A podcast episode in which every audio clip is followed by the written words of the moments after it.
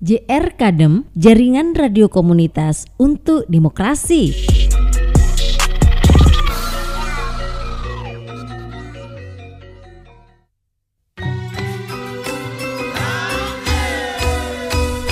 Sudahkah kebijakan pemerintah berpihak pada nelayan dan pertanian keluarga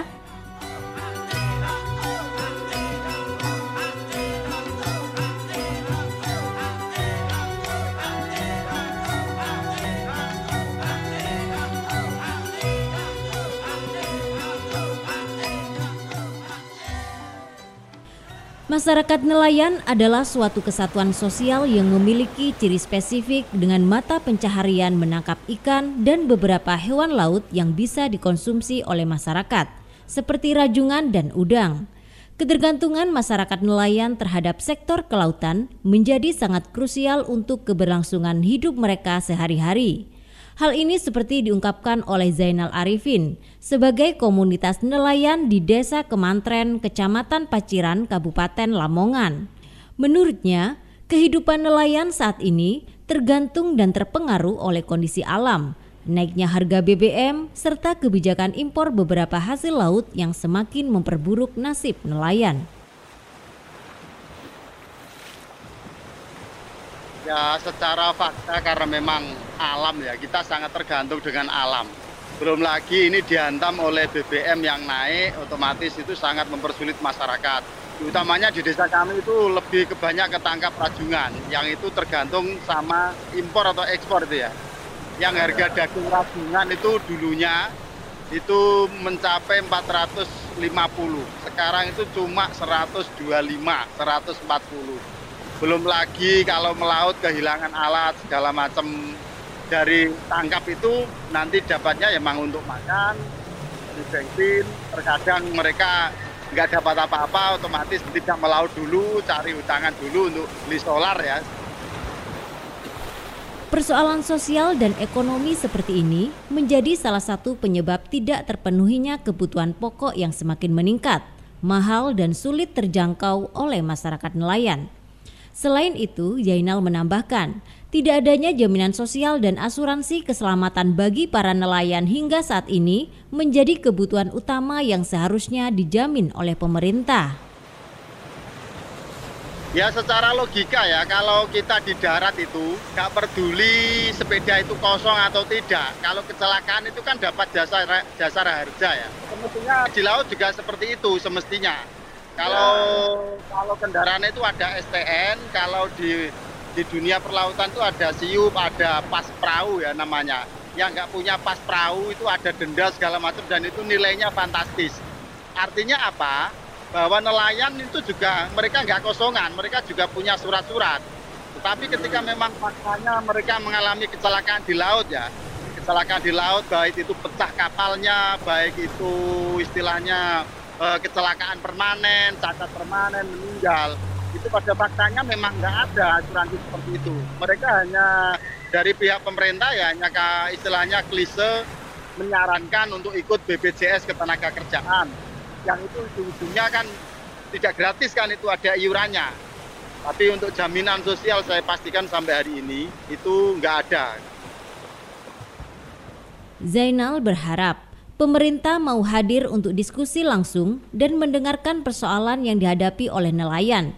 Tidak hanya hadir secara formalitas dan pada saat acara seremonial pemberian bantuan saja.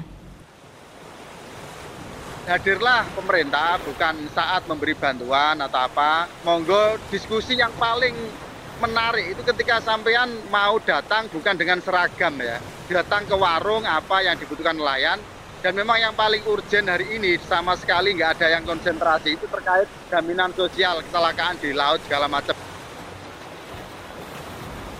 Sementara itu, menurut Priyadi dari Indonesian Human Rights Committee for Social Justice atau IHCS mengatakan bahwa keberadaan nelayan terkadang masih kurang dianggap sebagai bagian dari pertanian.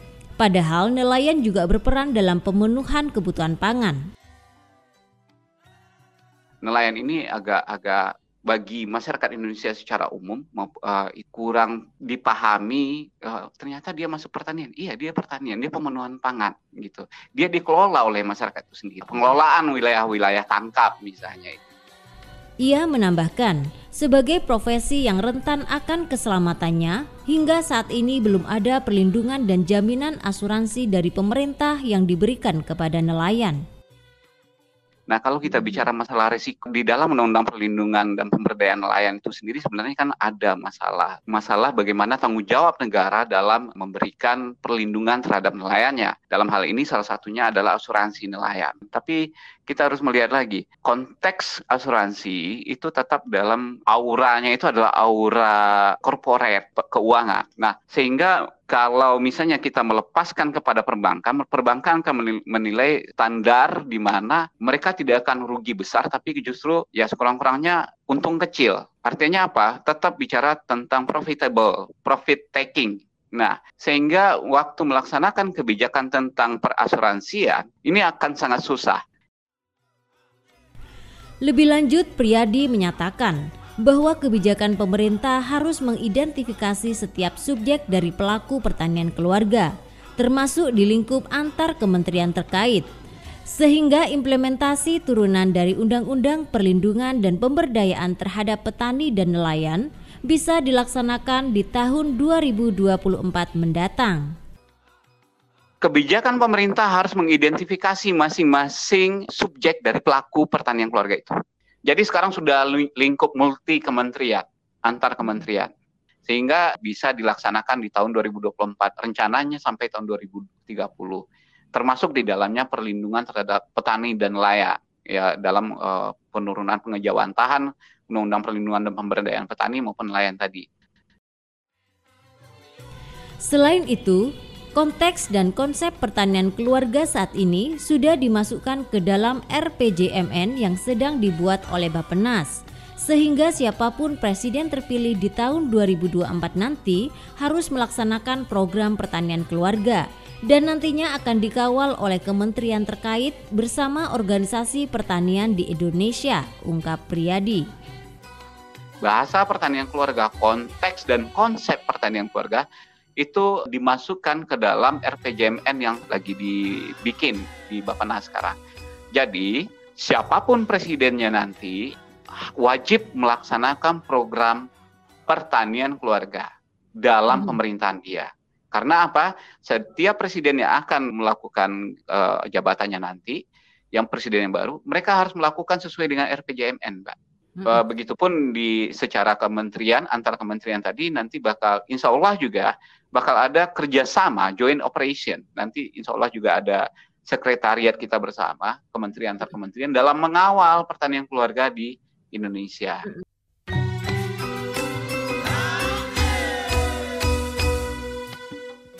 Besarnya kontribusi sektor kelautan sebagai salah satu penyedia pangan seharusnya diiringi dengan perlindungan dan jaminan sosial bagi masyarakat nelayan yang rentan dalam menjalankan profesinya. Namun, pada kenyataannya, pembangunan dan kebijakan di sektor pengelolaan sumber daya kelautan dan perikanan masih sangat jauh dari yang diharapkan keluarga nelayan. Melalui fitur ini, kita mengungkap fakta di lapangan dan berharap pemerintah segera bergerak untuk membuat langkah-langkah kebijakan yang berpihak pada nasib nelayan. Saya Nur Hasana menyampaikan untuk Anda semuanya.